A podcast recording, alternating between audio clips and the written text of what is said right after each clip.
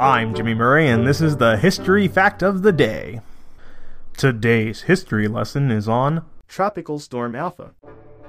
Tropical Storm Alpha was the 23rd tropical, or subtropical storm of the extremely active 2005 Atlantic hurricane season. Tropical Storm Alpha was the 23rd tropical, or subtropical storm of the extremely active 2005 Atlantic hurricane season. It developed from Tropical Depression 25 in the eastern Caribbean Sea on October 22, 2005. As the 21 pre designated storm names had been exhausted, it was given the first name on the auxiliary list, which utilizes the letters of the Greek alphabet. This was the first hurricane season ever to trigger this naming protocol, and the only one until the 2020 season. During its brief life, Alpha moved west northwestward and reached its peak intensity on October 23rd, but weakened as it neared landfall in the Dominican Republic that same day. Crossing the island of Hispaniola, it weakened to a tropical depression and persisted until October 24th, when it dissipated, its remnant low was absorbed by Hurricane Wilma's large circulation. Alpha dumped torrential rain on the island of Hispaniola, making it the eighth wettest storm to impact poverty stricken Haiti.